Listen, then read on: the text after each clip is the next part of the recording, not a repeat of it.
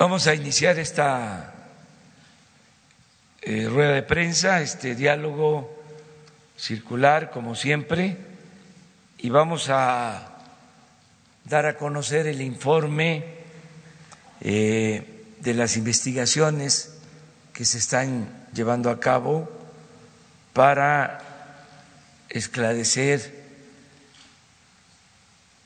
la situación que se produjo con la caída del eh, helicóptero en donde perdieron la vida eh, Marta Erika Alonso, gobernadora de Puebla, y su esposo Rafael Moreno Valle. También eh, los asistentes nos han pedido información sobre este caso de cómo van las investigaciones y se va a dar a conocer eh, el día de hoy cómo se está avanzando. Por eso la presencia y la intervención del ingeniero Javier Jiménez Espriu y del ingeniero Morán, subsecretario de Comunicaciones. Ellos van a explicarles y se le va a dar a conocer a todos los mexicanos cómo va esta investigación técnica sobre las eh, posibles causas que originaron este eh, accidente lamentable. Entonces, vamos a escuchar al ingeniero Jiménez Espriu y al ingeniero Morán que nos expliquen y luego entramos, como siempre, en la sesión de preguntas y respuestas.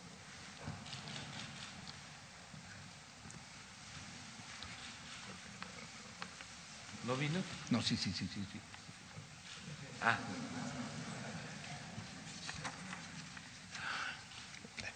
Eh, muy buenas tardes, con tu permiso, señor presidente. Eh, se incorpora el ingeniero Morán en un momento ya se incorporó.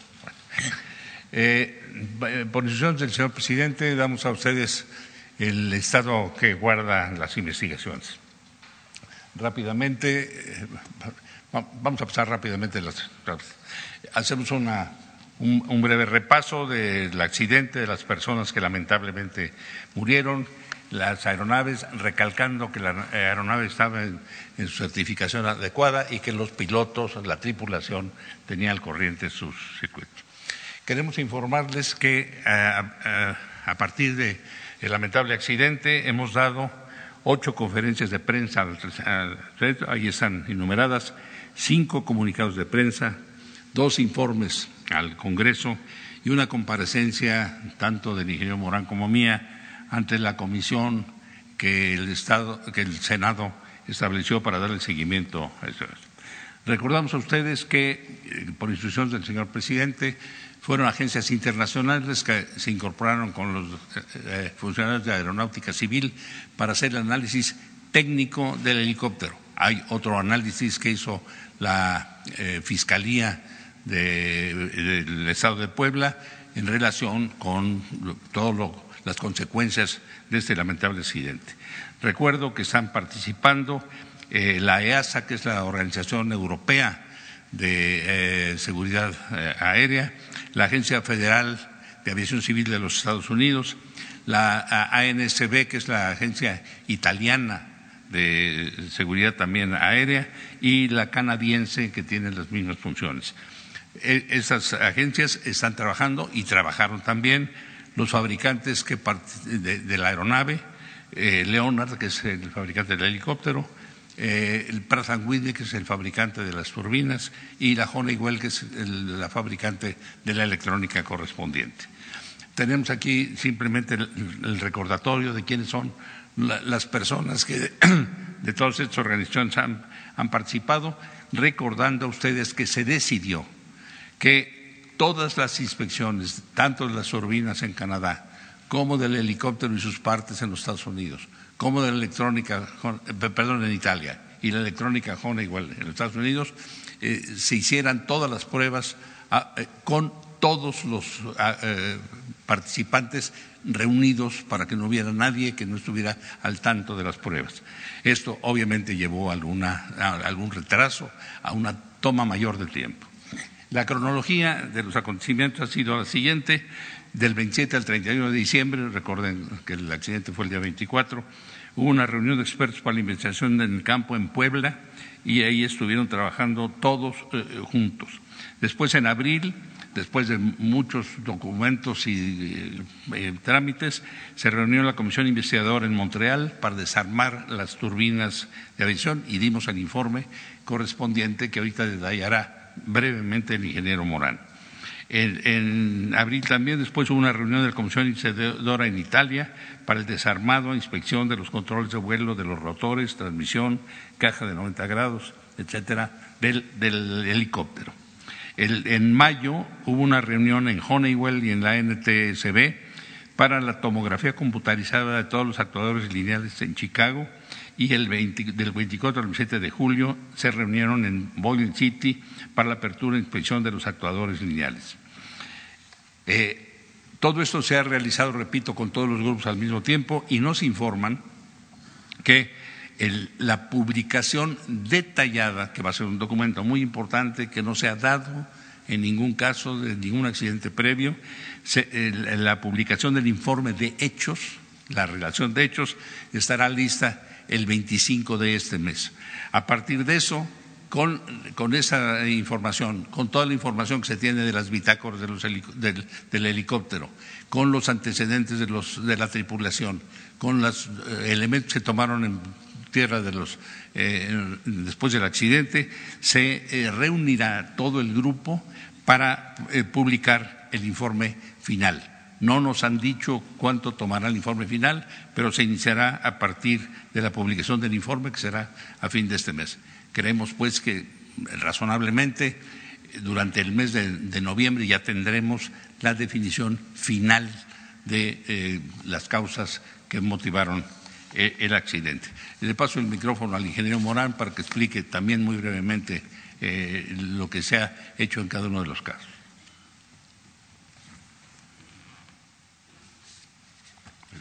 Con su permiso, señor presidente. Bueno, como lo informó el señor secretario, eh, las cajas que informamos a ustedes fueron perfectamente empacadas con los componentes críticos, fueron enviados a los laboratorios especializados y las reuniones a las que hizo referencia el ingeniero Jiménez de la comisión completa fueron realizados en cada uno de esos laboratorios, dándole apertura en presencia de todos a las cajas que contenían los elementos críticos. en la reunión que se llevó a cabo en Montreal, ahí se, trató de los elementos que eh, son los fundamentales, que son los motores de los eh, helicópteros, y ahí se hizo ese desensamble que además permitía o no corroborar, corroborar la información que se obtuvo en campo y en el despliegue que se hizo en el hangar eh, en el estado de Puebla, en el aeropuerto del estado de Puebla. Aquí se pudo constatar que los motores, ambos motores estaban funcionando, como lo evidenció el Engine Control Lever, en el que se encontraba en modo de vuelo, y los daños que sufrieron las turbinas son daños que muestran que son únicamente derivados del impacto, pero que eran turbinas que estaban girando, que estaban funcionando en la potencia adecuada. Esto se ratifica por el hecho de que las eh, eh, flechas de turbina de potencia eh, no solo muestran los desgastes propios de una, de, una este, ingestión de objetos, sino que además muestran que son simétricas, es decir, que el desgaste es similar en, ambas, en ambas, turbinas.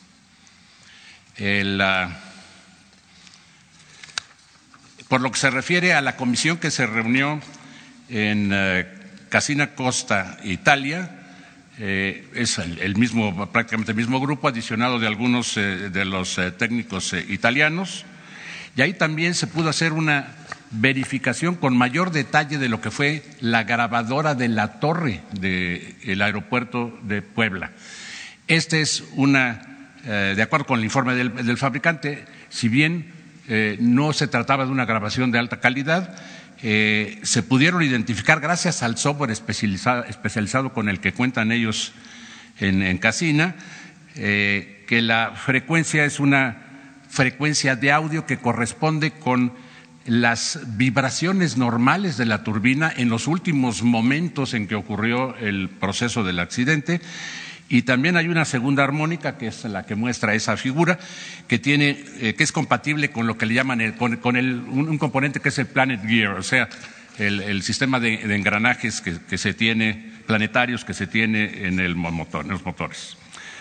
Eh, eh, por lo que se refiere a los rotores, que ese fue el tema central en Casina Italia, se ratifica lo que aquí se está mostrando que ocurrió en el hangar, tanto las palas del rotor principal como del rotor de cola muestran que estaban en funcionamiento en el momento en el que se da el impacto.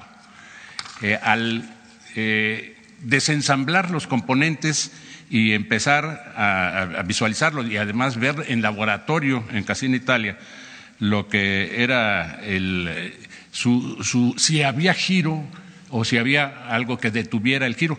Se pudo confirmar que había, que había rotación, que había rotación y que por lo tanto el rotor principal no era un posible causal en ese momento también de la problemática.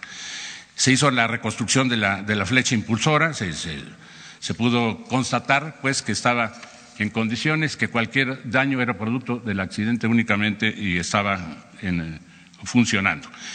Eh, la reunión investigadora en Boise City, Michigan, en los laboratorios de Honeywell, eh, mostró, por otra parte, que eh, en el análisis de todos los actuadores y componentes de mando del,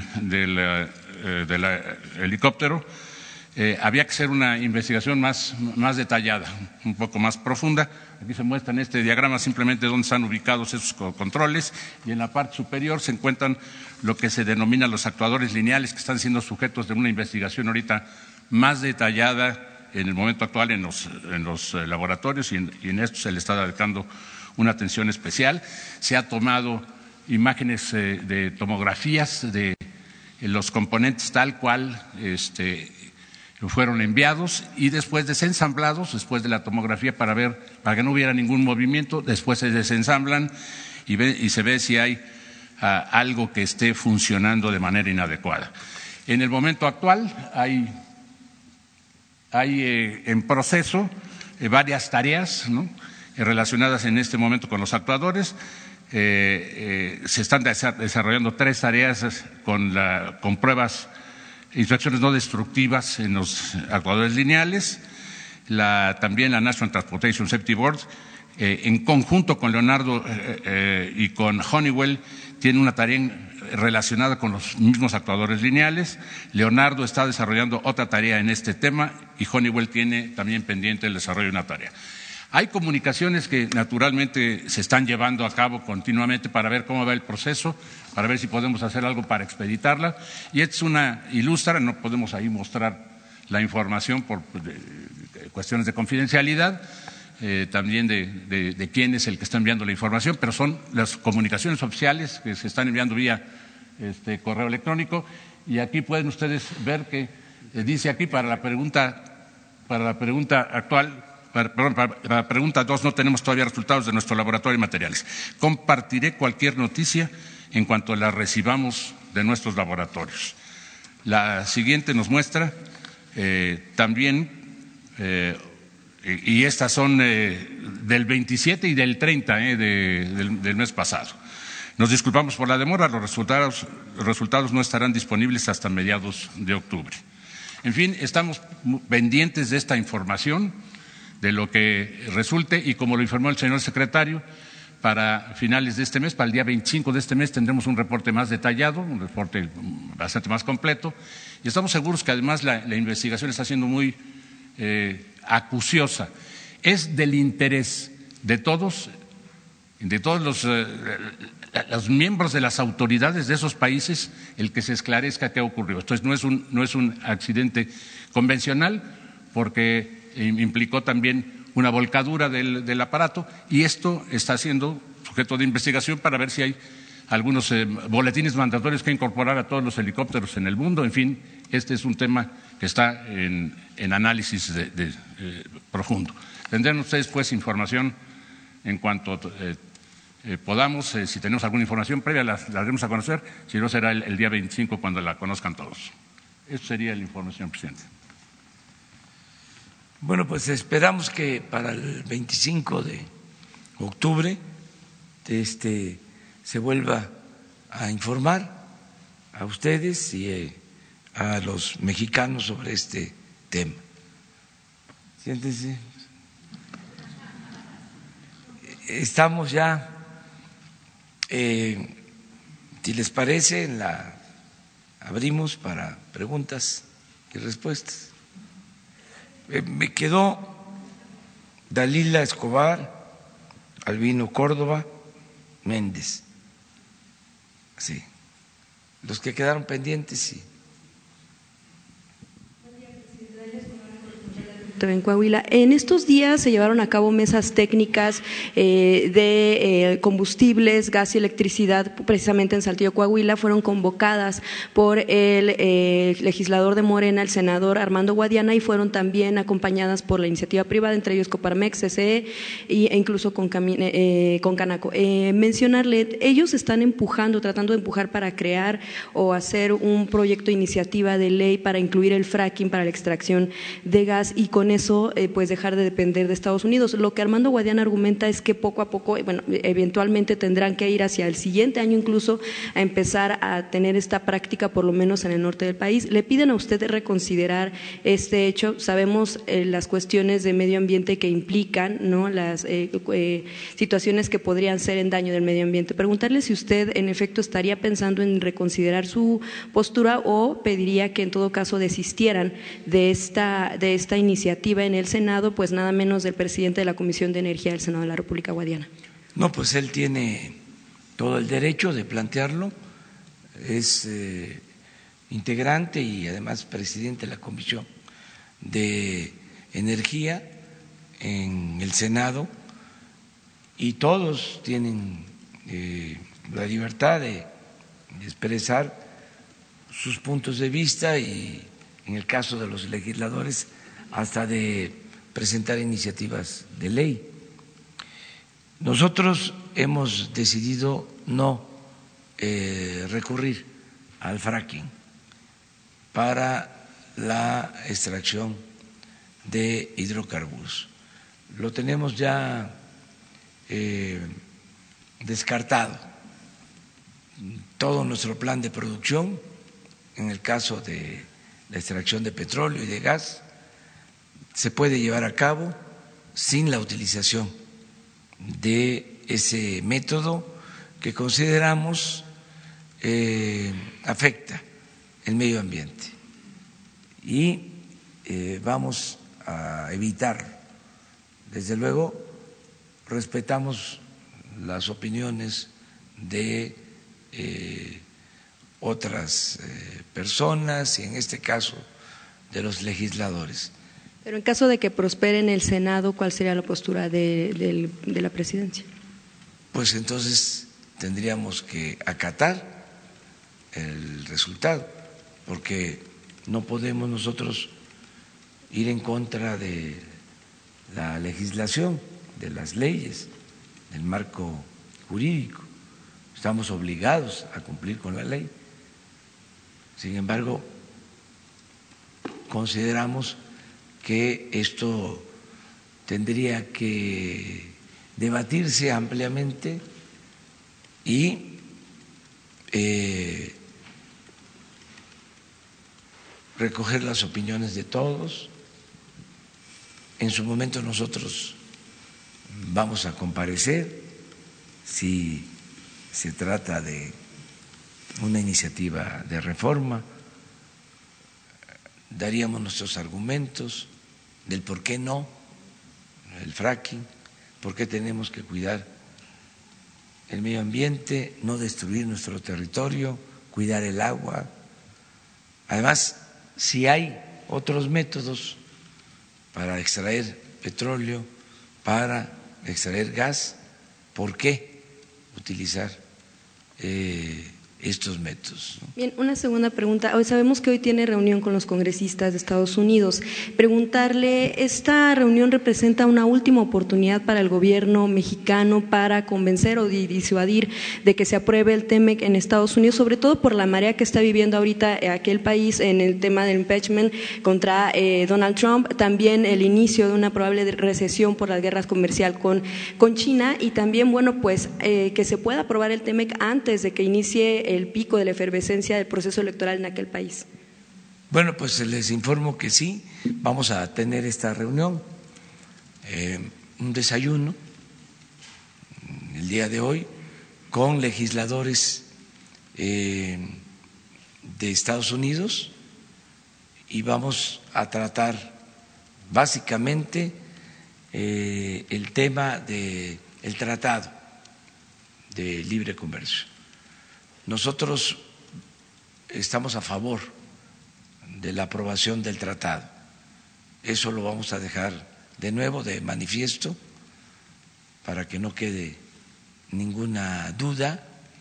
Y además de este encuentro eh, con legisladores, que no es eh, el primero, ya nos hemos reunido con ellos en otras ocasiones, incluso con dirigentes sindicales, de Estados Unidos y con empresarios eh, y hemos manifestado que eh, sería conveniente para las tres naciones el que se aprobara el tratado. Le conviene a Canadá, le conviene a Estados Unidos y le conviene a México. Y voy además a enviar una carta eh, a la eh, legisladora, a la dirigente de eh, el grupo parlamentario de los representantes, la Cámara de Representantes de Estados Unidos, la señora Pelosi. Voy a enviarle una carta el día de hoy eh, fijando nuestra postura, pidiéndole su eh, contribución, su apoyo para que eh, la Cámara de Representantes en Estados Unidos, la Cámara de Diputados, apruebe el tratado. Con todo respeto a la independencia que tiene el Congreso estadounidense y desde luego eh, eh, el gobierno de Estados Unidos, que son eh, libres para tomar la decisión que consideren más conveniente a sus intereses soberanos, pero también explicarles de la importancia que tiene de acuerdo a nuestra visión que se apruebe este tratado. Eh, lo eh, benéfico que va a ser para los pueblos y para las tres naciones. Voy a eh, plantear esto y también pedirle que de manera respetuosa se procure una aprobación pronta para que eh, este importante asunto, que es todo un acontecimiento para favorecer la economía de los tres países, no se mezcle ni no se contamine con el proceso electoral que se está llevando a cabo en Estados Unidos, en el cual como en todos los procesos electorales, pues se desatan pasiones que son propias de la democracia y que eh, este proceso electoral no eh, retrase la aprobación del tratado, que pueda separarse la lucha política electoral de este asunto que tiene eh, importancia eh, fundamental para las tres naciones. Entonces, eh, vamos a proceder de esta manera. ¿Usted pondrá sobre la mesa el tema del control de armas en Estados Unidos? Ahora estamos básicamente tratando el asunto del acuerdo comercial. Eso es lo que eh, nos importa más eh, en esta reunión, eh, el que lo más pronto posible se apruebe el tratado. Y finalmente preguntarle, presidente, ¿por qué no se ha vendido el avión presidencial? ¿Es muy alto el costo? Es un proceso. ahora hasta nuestros adversarios están al tanto de cómo va lo de la venta del avión presidencial. Me imagino que quisieran que no se vendiera. Este,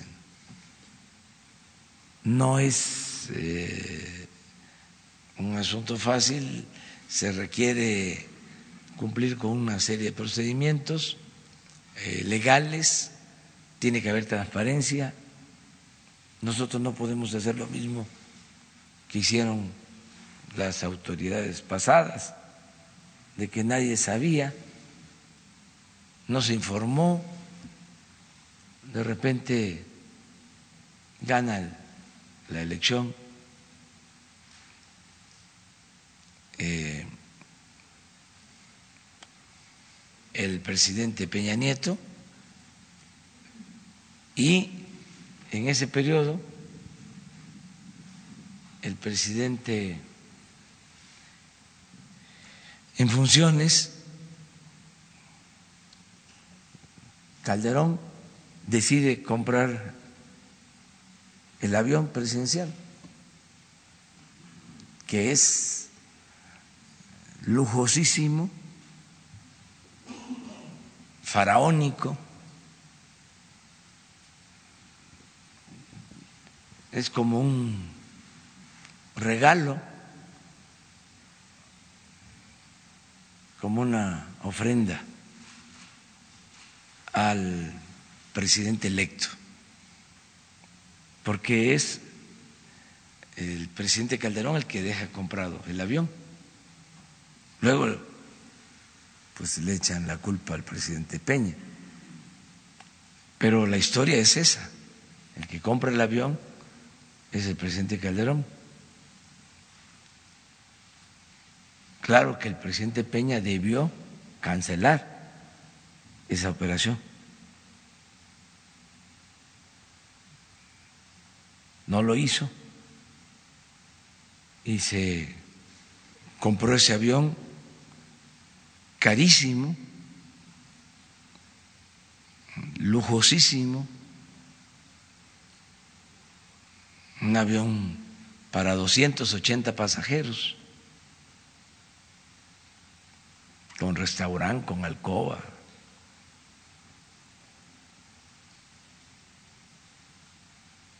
Y nosotros decidimos venderlo porque es un insulto al pueblo de México utilizar ese avión habiendo tanta pobreza.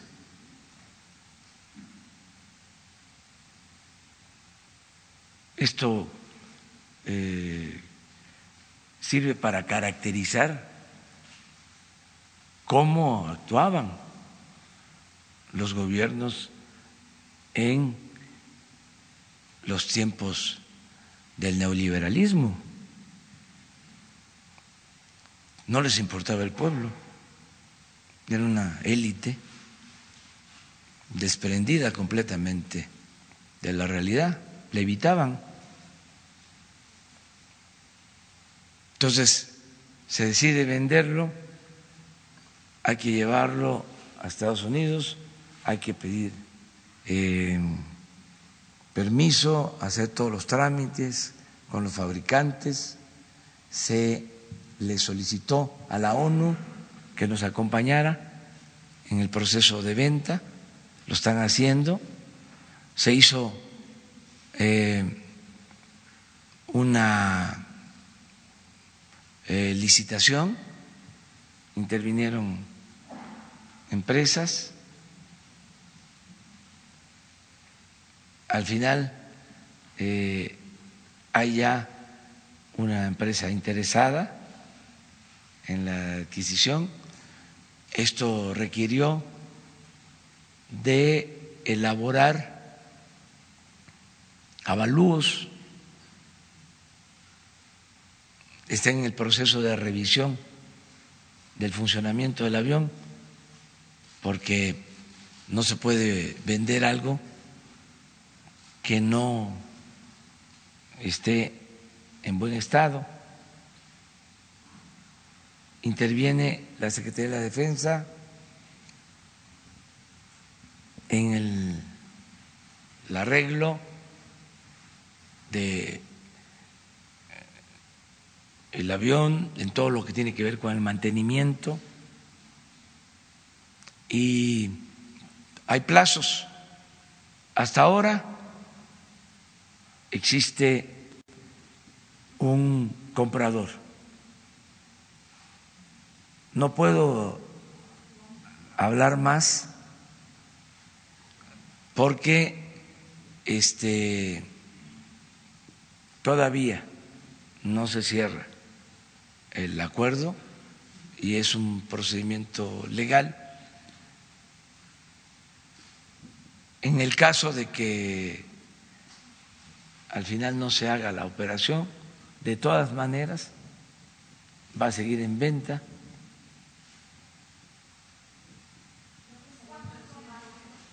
No sabemos todavía, es un proceso, nos pide la ONU que no este, se dé información, ya ellos tienen en sus manos el proceso de venta con eh, las reglas establecidas.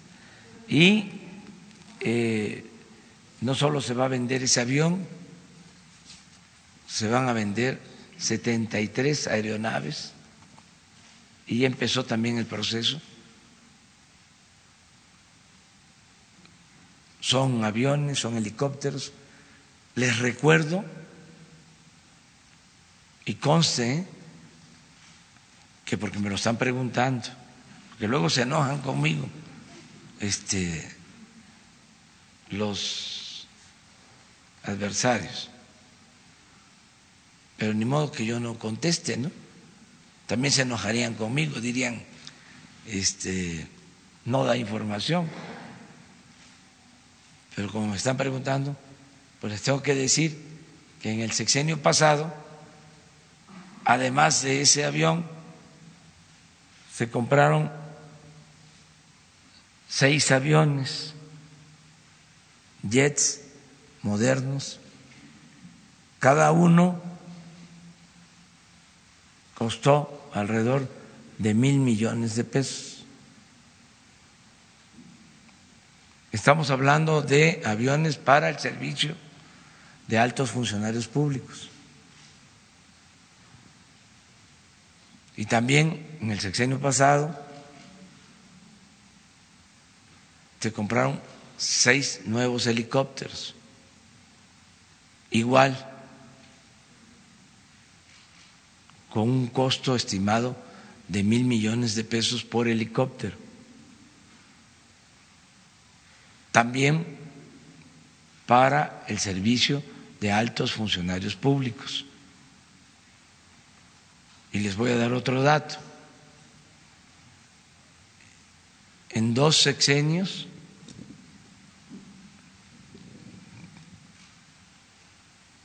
en los dos pasados sexenios se compraron 100 mil millones de pesos en aviones y en helicópteros.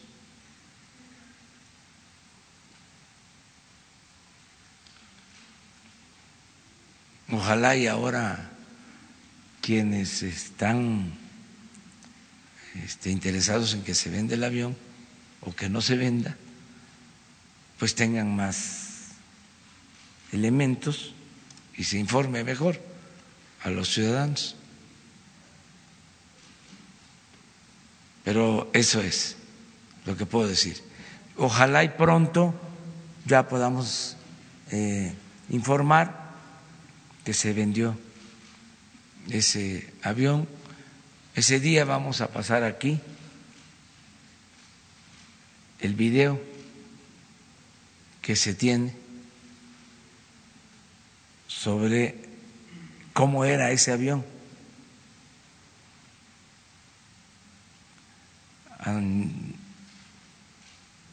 había la opinión de que se quedara el avión más tiempo para que lo visitara la gente,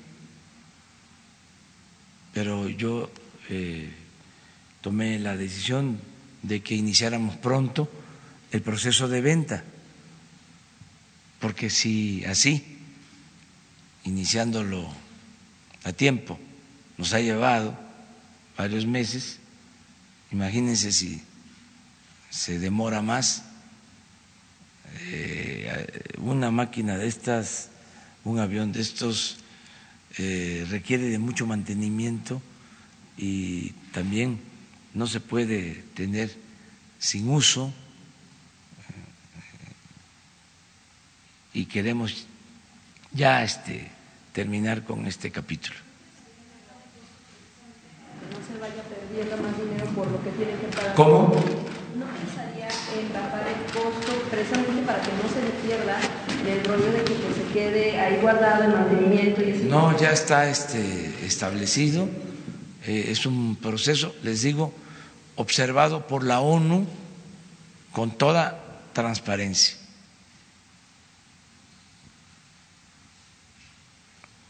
Muy bien, mire, seguimos con Albino. Buenos días, señor presidente. Buenos días, señor secretario. A todos, solo muy buenos días a todos.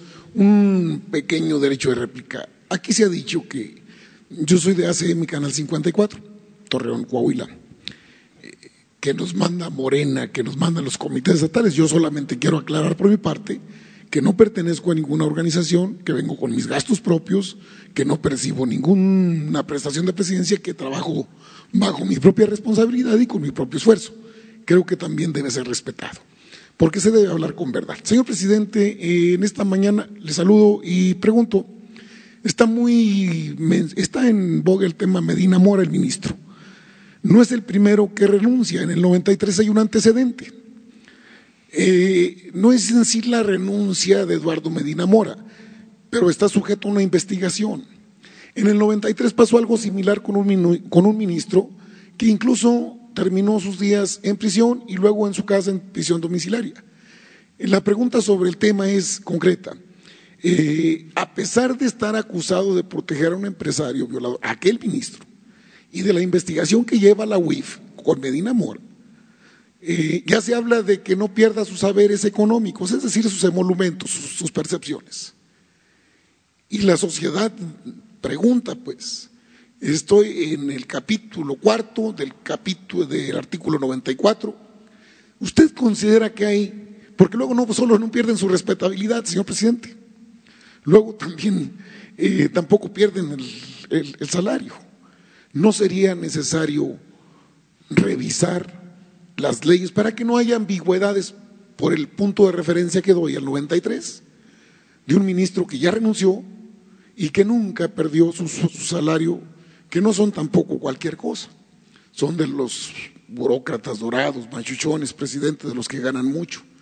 Y en ese mismo contexto preguntarle, eh, ahora aparece el señor Diego Fernández de Ceballos, eh, dice que todos debemos pagar impuestos. Bueno, yo pago impuestos desde siempre, pero él dice que ya no debe. Y entonces el juego de los 990 millones, digo, de los 245 millones de impuestos del, del rancho allá en Querétaro, del municipio de Colón, pareciera pues que hay una serie de, de, circo mediático, político, porque ya sale también pues, los adversarios de la cuarta transformación. Partido de Acción Nacional, Partido de la Revolución Democrática, para decir que usted no nombre a un, a un ministro carnal. como no, si no conociéramos el pueblo mexicano al menos, cómo se elegían antes y cuál era el procedimiento de elegir ministros, como se ha hecho esta vez. Solo que parece que no les gusta que lo elija el titular del Ejecutivo y sin embargo le corresponde, porque así lo marca la ley, enviar la terna. Preguntarle sobre estos dos temas así rápidamente, presidente. Su opinión, señor. Sí, este, mire, eh, no sé eh, cuando hay una renuncia, eh, en este caso, creo que hoy el Senado va a resolver sobre este asunto. En definitiva, pienso que ya no se puede estar recibiendo un sueldo y no creo tampoco que eh, eh, se eh, equipare a cuando un ministro termina su función, pasa a retiro, que sí tiene una pensión autorizada. Creo que este no es el caso, pero hay que verlo legalmente. Eh, acerca del pago de impuestos, pues todos estamos obligados a pagar impuestos y ya eh, se ha ido avanzando en este propósito porque no se va a permitir que haya privilegios fiscales.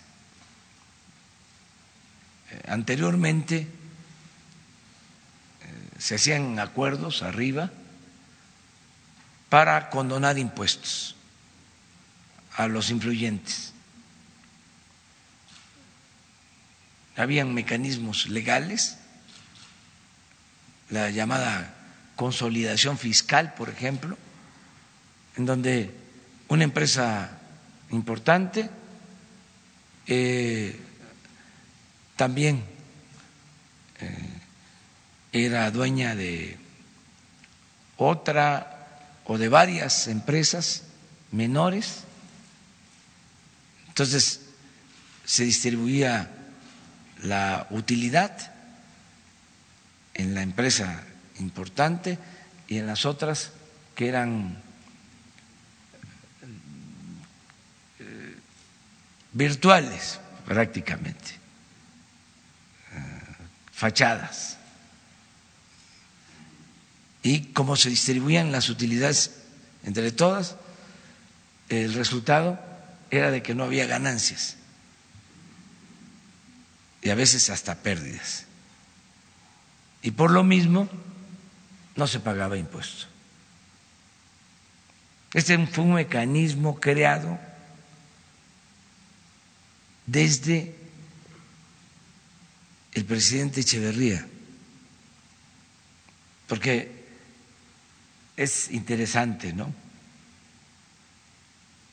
Se habla de la confrontación de empresarios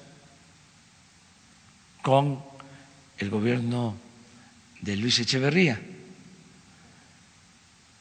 Pero ahí surgió, en ese sexenio, la consolidación fiscal.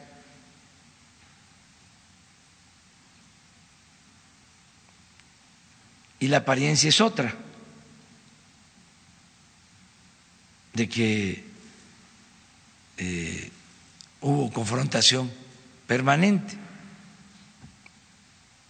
Sin embargo, en ese sexenio es que se inicia este procedimiento, este mecanismo, para eh, dar trato preferencial a los llamados grandes contribuyentes.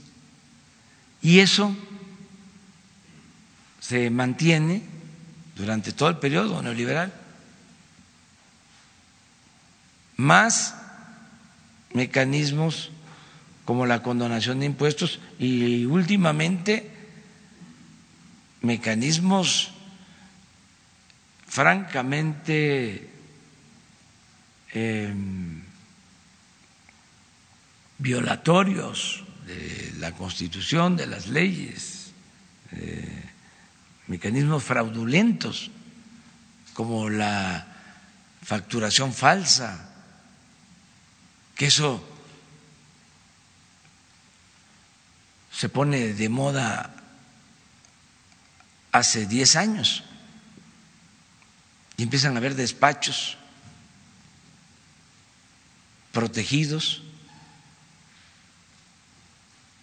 por el poder para falsificar facturas y no solo eh, no pagar impuestos, no solo llevar a cabo eh, evasiones en el pago de impuestos, sino hasta para cobrarle o sacarle dinero a Hacienda.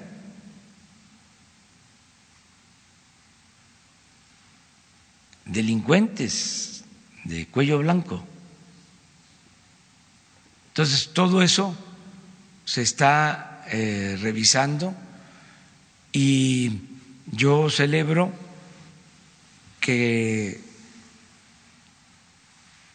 hay aceptación por parte del el pueblo en que se terminen con todas esas prácticas, que no es posible que toda la carga en el pago de impuestos la lleven los trabajadores la clase media,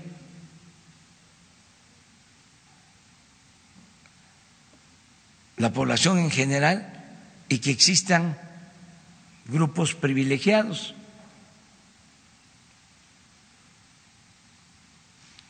Ya hay más conciencia.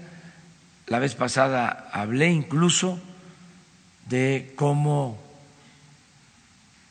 el licenciado Diego Fernández Ceballos acepta de que tenía esta deuda por pagar y la reconoce y da la cara y este, ofrece ponerse al corriente. Pues así, todos. Es lo mismo de la corrupción, o es una variable de corrupción que eh, no se vea como una gracia el que no se paguen los impuestos, que no se le aplauda al corrupto, que se estigmatice la corrupción. Pero dice que no se vea bien a quienes eh, nos actúen con honestidad. Eso es parte también de la transformación, es parte del, del cambio. Lo otro que planteaste es... Sí, es que ahora dice Diego Fernández Ceballos que no debe. Bueno, es otro. Eh, hay un tema que poco se toca. En diez meses, su primer año de gobierno de la cuarta transformación, presidente, en el subejercicio eh, del servicio público, de las dependencias de la cuarta transformación, al margen de los que no quieren ganar poco, de, la, de los que rechazan la austeridad. Poco se habla de lo que se ahorra en las dependencias federales por gastar menos, señor. ¿Podría usted darme un punto de referencia de lo que esperan los mexicanos obtener en eficiencia, obvio, en el trabajo del gobierno, en su gobierno, en este primer año? pero de los subejercicios, de lo que se ahorra de las dependencias y que se recanaliza a la Secretaría de Hacienda, porque nuestra gente no entiende la terminología, pues luego, los subejercicios. ¿Podría explicar, presidente, de este primer año? Es que se estima un presupuesto para una secretaría. A ver, la presidencia de la República. El año pasado ejerció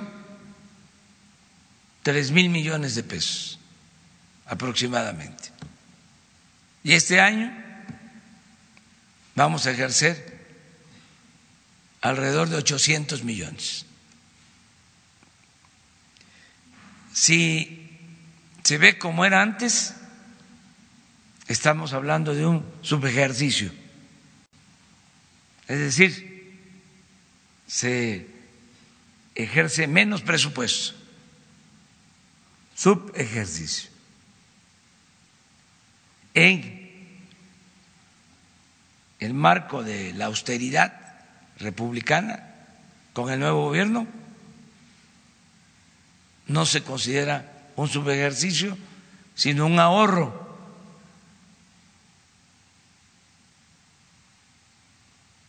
Eso es lo que a veces no se entiende.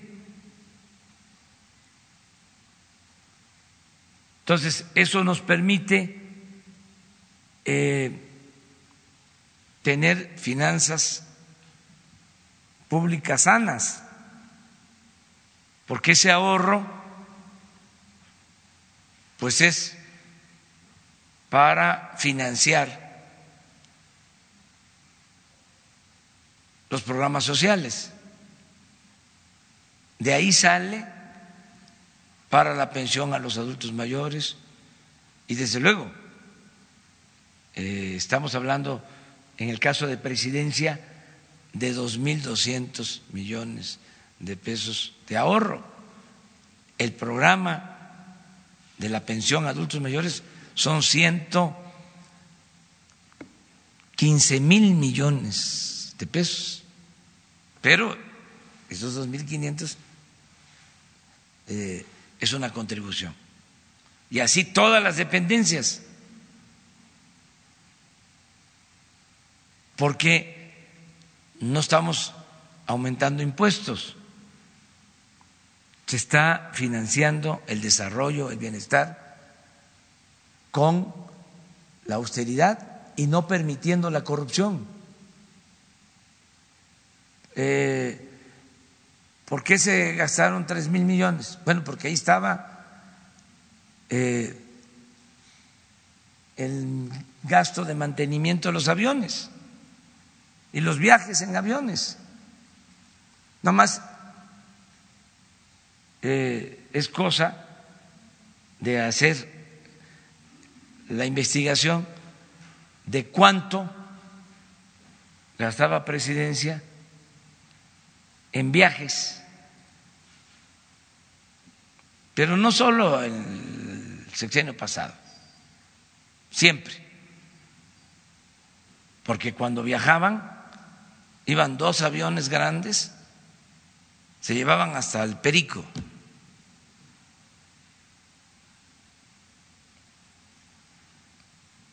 Entonces, los costos.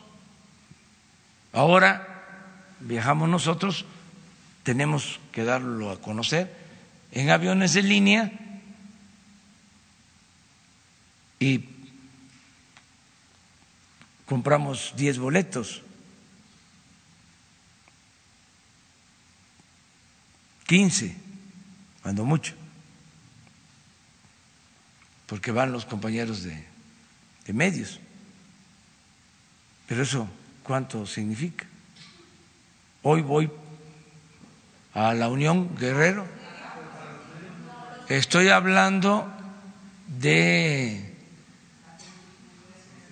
Sí, sí, sí, sí. No, no, no, no, no, no, claro. Ofrezco disculpa. O sea, son los compañeros que de comunicación, o sea, que van a, a hacer las tomas. Este, sí, sí, sí, sí. No, un aplauso. No, es que eh, es un cambio también eh, los que van pagan sus gastos.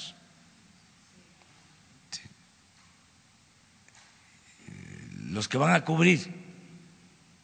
Yo me refería a los que sí, van del gobierno. Sí, sí, Sí, pero todo esto pues es distinto. Entonces por eso se habla de su ejercicio. Eh, muchos dicen, eh, no se invierte, está parada la economía, no se está gastando. No, sí, nada más que ya no en lo mismo de siempre. Ahora hay más inversión abajo. Yo les decía que de cada diez hogares, en cinco está llegando un apoyo. Y de cada diez hogares pobres, en comunidades indígenas, de cada diez, en nueve hay apoyo. Les llega el presupuesto. Y pronto va a llegar a los diez hogares. Entonces es una mejor distribución del presupuesto, una orientación distinta del presupuesto. Y así vamos a, continuar. Y también eh, tenemos que mantener, aunque sea austero, el gasto en publicidad, porque los medios eh, tienen un papel importante. ya no las mismas cantidades. El año pasado formalmente fueron que ocho o diez mil millones, pero eso fue la formalidad, en realidad fue mucho más. Ahora eh, es menos de la mitad, pero sí hay también presupuesto con ese propósito, porque se hace, hace falta garantizar el derecho a la información. Claro, ahora nos ayuda mucho que existen las benditas redes sociales y pues esto también reduce los costos, porque estar informando todos los días en la mañana no nos cuesta mucho, a lo mejor nada, o muy poco estar aquí. Y eh, muchos se enteran, se informan de lo que está sucediendo eh, en el país. Nos importa mantener el gasto de publicidad, sobre todo por las campañas nos interesa mucho la campaña para eh, evitar el consumo de droga y eso eh, significa contratar tiempos en radio, en televisión, para eso se requiere eh, el presupuesto, espacios en periódicos, y esto es legal innecesario. nada más que con moderación, poquito porque es bendito.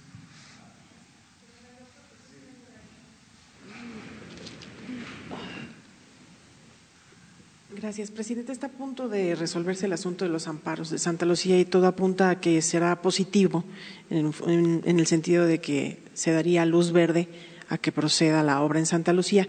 Sin embargo, también todo apunta a que habrá una instrucción judicial para preservar las obras que ya se realizaron en Texcoco y eso tal vez podría interferir con su plan de hacer un parque ecológico en esa región. ¿Cómo actuarían en este escenario?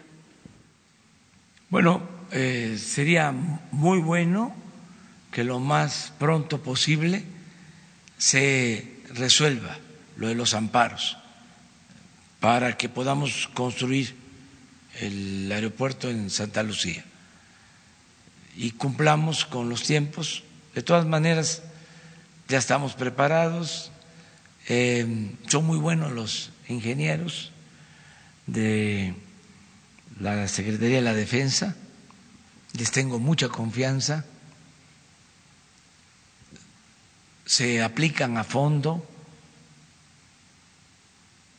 no eh, trabajan eh, solo en los tiempos normales, si es necesario, trabajan día y noche, como tienen que ser estas obras, eh, hacerlas rápido, que no causen daño,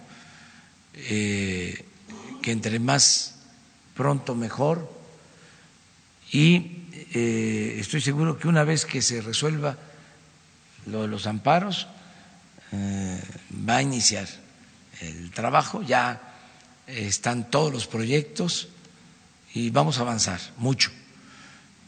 Y vamos a cumplir con el compromiso de que en el 21 esté construido el nuevo aeropuerto y me la estoy guardando, aunque ya adelanto, de que nos vamos a ahorrar más de 100 mil millones de pesos. o sea, de la que nos salvamos. Porque ese proyecto de construir el aeropuerto en el lago de Texcoco era eh, ir al despeñadero, nos iba a llevar a desbarrancarnos. Imagínense, tenían estimado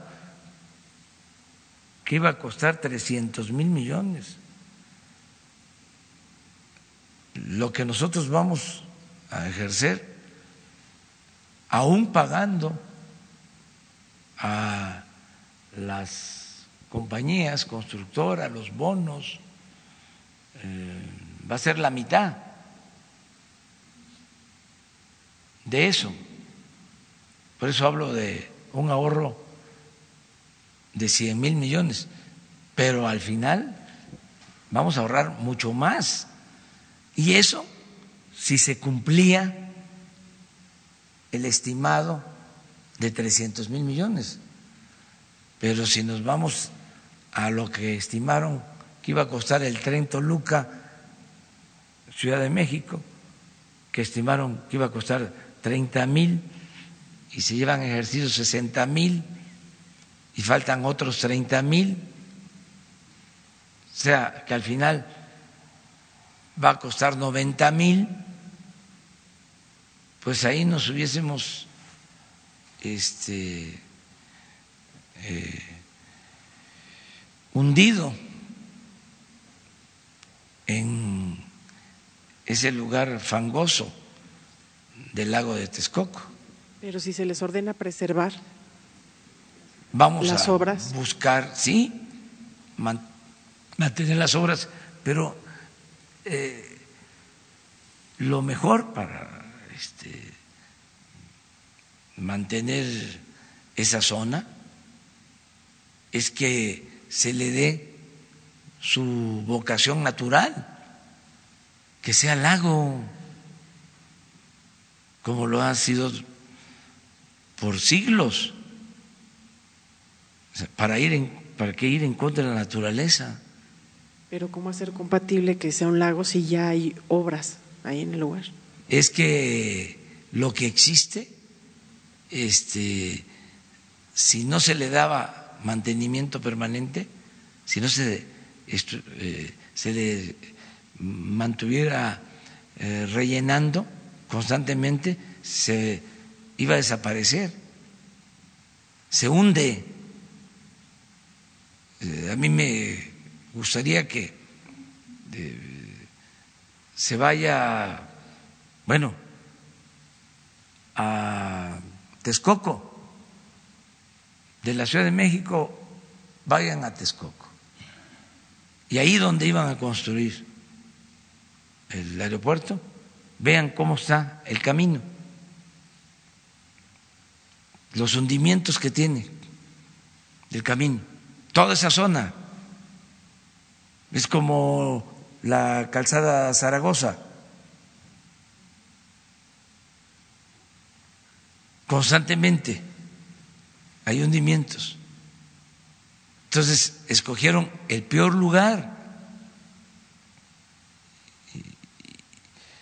Y, por eso eh, vamos a, recuperar el lago, que sería lo mejor desde el punto de vista también ambiental, ecológico, eh, y es un vaso de regulación natural de las aguas para evitar inundaciones.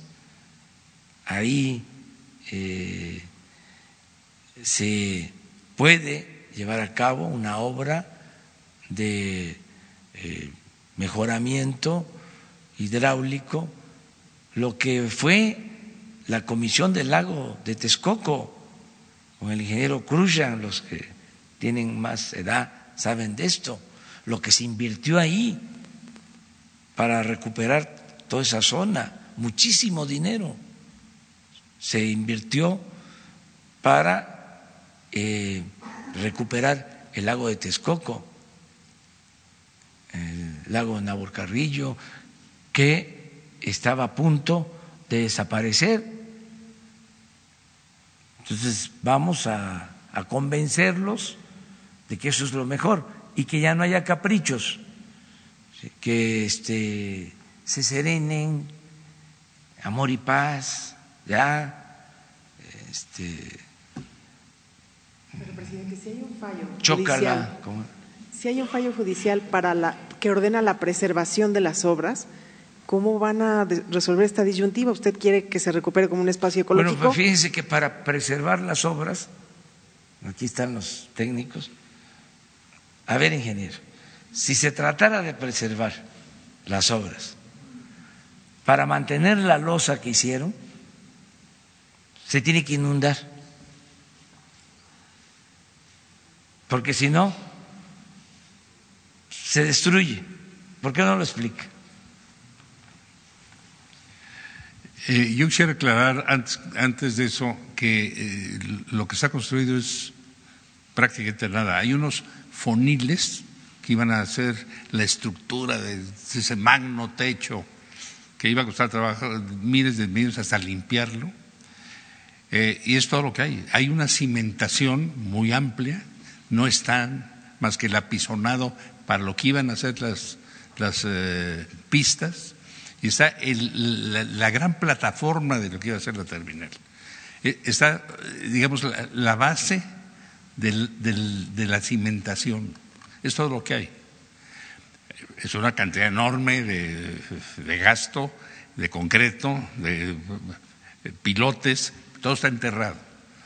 Entonces, si, eso no se puede preservar así porque las propias condiciones del terreno es un terreno que, que se hunde, que sube, que baja, que se mueve diferencialmente. Es, es, distinto el kilómetro uno que el tres de la pista, los 200 metros más para allá. Entonces, eso se tiene que mantener con un peso para que no flote, para que no se suba o para que no se hunda. Entonces, la conservación de eso es, una barbaridad, no sirve para nada. desde un punto de vista legal hay un amparo que se preserven las obras porque existe la eh, idea de que a lo mejor un día alguien decide volver a hacer el aeropuerto de Texcoco. Cada día hay más información, más datos, más eh, constancias de que eso no debió haber sido nunca construido. eso, ya, se ha hundido desde que se paró esto varios centímetros hoy. Está instrumentado. Es una barbaridad. Si legalmente tiene algún juicio, ingenierilmente no tiene ninguna razón de ser. Bueno, ya me faltan cinco minutos porque vamos al desayuno. A ver, Isabel. Gracias, buenos días a todos. Sobre este mismo caso de los eh, amparos en contra del aeropuerto de Santa Lucía y ahora de que Medina Mora se ha renunciado a su cargo, eh, ¿investigarán si él como ministro de la Corte asesoró a lo que usted en algún momento llamó pues esta organización, ¿no? como cártel de los ampareros, dada su cercanía, por ejemplo, con el exconsejero jurídico de la Presidencia de la República, Castillejos por los diferentes cargos que tuvo Medina Mora. Esto me gustaría saber, ¿hay alguna investigación eh, ya en curso o la van a pedir? No, no, no hay investigación. Yo lo que hablé fue de sabotaje legal. Nuestros adversarios se eh, pusieron de acuerdo mm, para impedir que se construyera el aeropuerto de Santa Lucía. Em, se reunieron despachos, esa información es la que tengo, como 16 despachos eh, coordinados para eh, lanzar eh, amparos, muchos amparos. Mm, eso es lo que alcancé a saber, aquí lo dije, em, pero no hay información de que el ministro Medina Mora eh, haya apoyado esta acción. No tengo yo eh, ese informe. Bien, presidente, eh, una duda nada más en un tema que pues está desde hace ya varios días en la opinión pública y que ayer el Gobierno de la República en segunda ocasión lo toca. tiene que ver con José Rómulo Sosa. Una pregunta el traslado de los restos eh, del artista mexicano, ¿a cuenta de quién correrá? ¿Lo trasladará el gobierno mexicano? Si es esta el escenario, ¿será en una aeronave oficial, en vuelo comercial? Si nos podría aclarar esas dudas que no aborda el comunicado de la Secretaría de Cultura. Bueno, los familiares solicitaron a la Secretaría de la Defensa para que un avión de la Fuerza Aérea se trasladara el cuerpo eh, de José José. Eh, me informaron sobre eh, esta solicitud y yo lo autoricé, siempre y cuando se lograra un acuerdo eh, entre los familiares. O sea, que nosotros no participáramos en la decisión que corresponde a los familiares. el cónsul en Miami ha estado ayudando en todo,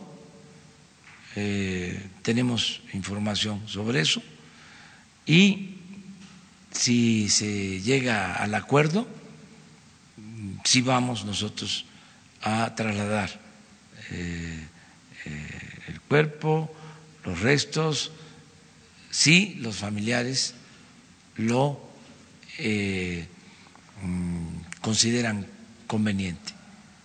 Esa es una decisión que hemos tomado.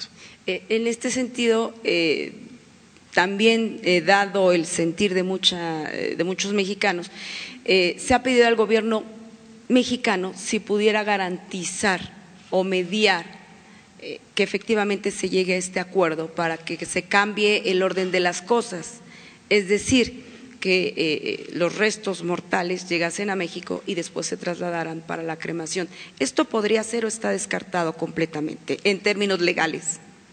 El cónsul lo está viendo.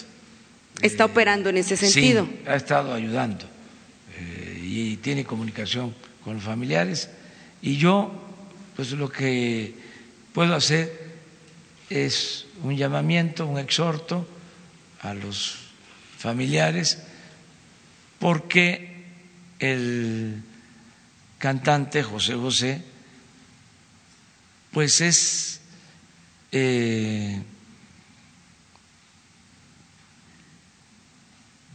un personaje de eh, todos los mexicanos, ya pertenece a muchos mexicanos. Eh, ahora sí que es de dominio público. Como la gente eh, querida por los mexicanos.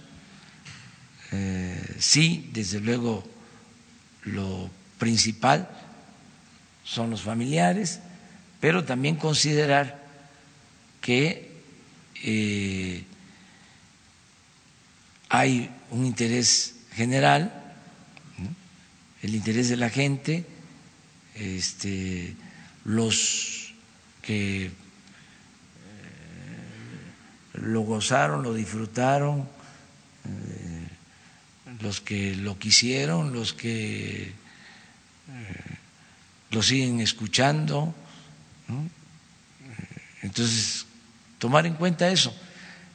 De ahí el por qué se autoriza lo de el traslado en un avión de la Fuerza Aérea. Porque eh, se trata de un artista y se puede decir que en sentido estricto es un cantante más y que por qué no a otros, pero bueno, tenemos que tomar decisiones. Yo eh, considero que Juan Gabriel, el finado Juan Gabriel, aunque también hay polémica sobre eso, este, un extraordinario compositor y cantante, ¿no? Más atrás, Jorge Negrete, Pedro Infante, eh, desde luego eh, pues otros, eh, el compositor de Guanajuato, José Alfredo. José Alfredo, poeta popular, eh, y José José, y otros más, muchos más antes, Agustín Lara, o sea, es eh, nuestra vida artística, ¿por qué olvidarlo y este, reconocerlos? Además, en el caso de José José, eh, tiene un elemento también muy humano de cómo eh, enfrentó su enfermedad, cómo a pesar de su enfermedad quería seguir cantando, o sea, quiso seguir cantando. Fue un gran esfuerzo, este, con mucho sentimiento. Entonces, ojalá y los familiares se pongan de acuerdo. Eh, yo creo que lo van a, a, a, este, a, lograr. El gobierno mexicano le daría todas las garantías a, a, todos los familiares, ¿verdad? Desde luego, todo el apoyo, todo el apoyo, este, y aquí se llevaría a cabo también la ceremonia. Me preguntaron sobre si se podía utilizar Bellas Artes, sí, claro que sí. Este, eh, pues se utilizó Bellas Artes cuando Frida Kahlo, se utilizó Bellas Artes, fíjense, en ese tiempo, ya lo hemos hablado, este, por permitir que eh, se le hiciera un homenaje en Bellas Artes a Frida, corrieron hasta el director de Bellas Artes, ¿sí? a mi paisano Andrés Iduarte, gran escritor, nuestro paisano. Sí. Es, eh, y yo recuerdo que asistí eh, como jefe de gobierno también a homenajes ahí en Bellas Artes, cuando Octavio Paz, ¿sí? eh, María Félix, ¿sí? recientemente eh, eh, sí, eh, pero Juan Gabriel, Juan Gabriel. ¿sí? y Bellas Artes, pues es de todos los mexicanos y es para las bellas artes o las artes más, vamos a decir, sublimes y el arte popular. Imagínense, Monsiváis, que se dedicó toda la vida a eh, recoger, a obtener piezas de arte popular. O sea, ya si nos metemos al terreno de la definición del arte y la definición de la cultura, pues es otra cosa. En este caso, eh, nosotros vemos bien lo de José José, el que se traiga, no nos podemos meter a opinar sobre asuntos que corresponden a la familia, nada más exhortarlos a que si hay diferencias, que las hay en todas las familias también, ¿sí? Eh, que hagan una tregua, que se haga el homenaje, y ya después que si deciden este, seguir con sus diferencias, están en todo su derecho, pero a ver si se pueden conciliar para este asunto. Muchas gracias, presidente.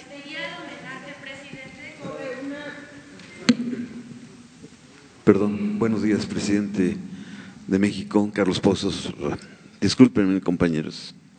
Adelante. Este, pues es que se molestan los compañeros porque pregunten. Pues Carlos, Pozos, Carlos Pozos, reportero de la revista Petróleo y Energía. Presidente, me alegra escucharle bien de su faringitis. La verdad, este, hace usted un esfuerzo sobrehumano, no descansa ni sábados ni domingos. Y bueno, la pregunta es esta, presidente. En unos minutos más usted eh, tendrá esta reunión con los congresistas estadounidenses. Entiendo que también estará con usted el embajador eh, Christopher eh, Landau. Usted en este ejercicio que hacemos este, día con día, dijo que iba usted a expresarle el que se mantenga la amistad y no se asuse la xenofobia y el odio contra los mexicanos. ¿Le hará este planteamiento al representante del presidente Donald Trump? Y también quisiera preguntarle, presidente, si, qué avance se tiene sobre, el, eh, eh, sobre la masacre y la cuestión ejemplar que, se solicitó México contra esta persona que acribilló a ocho mexicanos en los pasados días. Y ahorita le hago mi segunda pregunta. Mil gracias. Sí, vamos a tratar esos temas, pero eh, lo central es el tratado. O sea, desde luego se platica de todo, pero ahora lo que nos interesa es eh, lo del tratado y entiendo que a eso viene la comisión, a em, intercambiar puntos de vista. Les importa saber sobre la reforma laboral. Entonces quieren saber eh, si eh, se va a aplicar la reforma eh, laboral que se aprobó, lo que tiene que ver con libertad y democracia sindical. desde luego que nosotros vamos a cumplir aplicando esa reforma pero quieren eh, conocer eh, de cerca este punto de vista de nuestra parte. La reforma laboral fue también un gran engaño contra los trabajadores porque se les impuso el outsourcing y se perdieron todas las prestaciones, el Seguro Social ya no recibe las contribuciones. Ese, la verdad, eh, es otra reforma que impuso el presidente Peña Nieto y no debió de ser. Sí, pero esto tiene que ver más con la reciente reforma, no con aquella, sino con la reforma para que los eh, trabajadores puedan elegir libremente a sus representantes y el que eh, haya democracia sindical y eh, que mejoren los salarios de los eh, trabajadores, que no se rezague el salario en México. y sobre ese tema va a versar la, la reunión de hoy. Finalmente, no quiero quitarle más tiempo. Ayer el eh, periódico financiero da a conocer una encuesta de su nivel de aprobación de la ciudadanía. Presidente, se ve que pues, eh, usted alcanza el 68% en contra de un 30% de desaprobación. Su honestidad está pasando del 58 al 63 y en seguridad pública pues está subiendo del 37 al 45, en fin, son cifras este, muy eh, positivas para su administración, considero yo. ¿Estima usted eh, el, por qué eh, se den estos porcentajes por parte de la ciudadanía? pues mucha gente dijo que íbamos a perder, que con usted se iba a perder este, economía, seguridad, y los datos están hablando de esta encuesta del financiero. Vamos bien, vamos bien, este, pero eh, tenemos que seguir trabajando igual y eh, sin prepotencia, no marearnos. El poder es humildad y el poder solo tiene sentido y se convierte en virtud cuando se pone al servicio de los demás.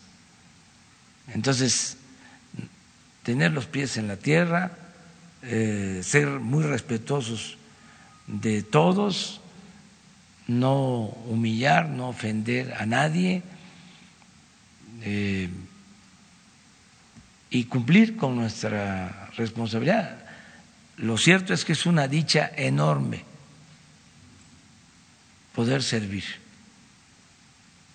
Es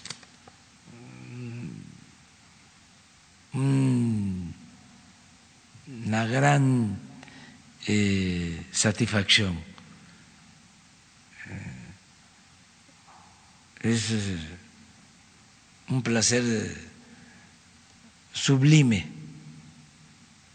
No hay dinero, no hay bien material no hay nada este, que genere tanta satisfacción, el poder servir a los demás, el eh, estar al servicio de eh, un pueblo extraordinario como el pueblo nuestro, como el pueblo de México. Entonces yo estoy muy contento, eh, están bien las cosas, pero falta trabajo. Ahora vamos a presentarles todo lo que se ha hecho en materia de seguridad pública, toda la información. Mm, quedamos que eh, lo íbamos a hacer el viernes este, pero a lo mejor va a ser el lunes. Es más, les pregunto a ustedes, pensamos el lunes para eh, iniciar la semana. O lo hacemos el viernes. Lunes, ya, ya quedó. Porque es un informe detallado de todo lo que tiene que ver con seguridad. Va a informarles el secretario de Seguridad Pública, el secretario de la Defensa, el secretario de Marina, la secretaria de Gobernación, el comandante de la Guardia Nacional todo lo que se está haciendo. Eh, nos importa mucho este informe para eh, el pueblo, para los mexicanos, porque este es el tema más complejo, más delicado, lo que más nos ocupa, lo que más nos preocupa. Y queremos que se sepa cómo vamos, no ocultar nada de información, que todos sepamos cómo vamos en esto, que es lo más difícil, lo más complicado. Ah, el problema de la inseguridad y de la violencia y además lo más importante de resolver el que haya seguridad, el que haya paz. Entonces vamos a informarles sobre este asunto.